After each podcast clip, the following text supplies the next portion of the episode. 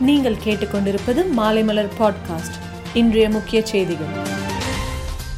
சென்னையில் மூன்றாவது நாளாக மழைநீர் தேங்கி நிற்பதால் பொதுமக்கள் வீட்டை விட்டு வெளியேற முடியாமல் தவிக்கிறார்கள்.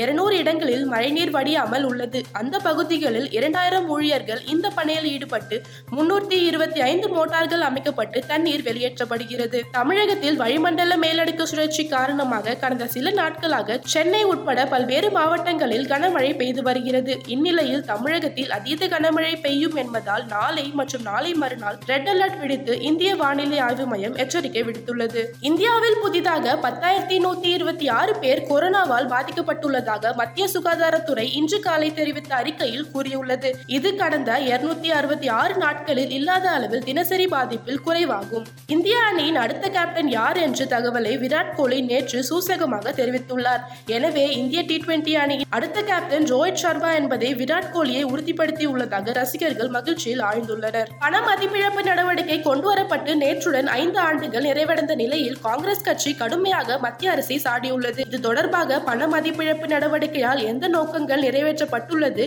எது நிறைவேற்றப்படவில்லை என்பது குறித்து நாட்டிற்கு பிரதமர் மோடி விளக்க வேண்டும் என காங்கிரஸ் கட்சியின் மூத்த தலைவர் மனிஷ் திவாரி பேசியுள்ளார். போதைப் பொருள் வழக்கில் இருந்து ஆரியன் கானை விடுவிக்க ரூபாய் இருபத்தி ஐந்து கோடி பேரம் நடந்ததாக குற்றச்சாட்டு எழுந்துள்ளது. இந்நிலையில் போதைப் பொருள் வழக்கில் ஷாருக் கானின் மேலாளர் பூஜா தாத்லானிக்கு மும்பை போலீசார் சம்மன் அனுப்பியுள்ளனர்.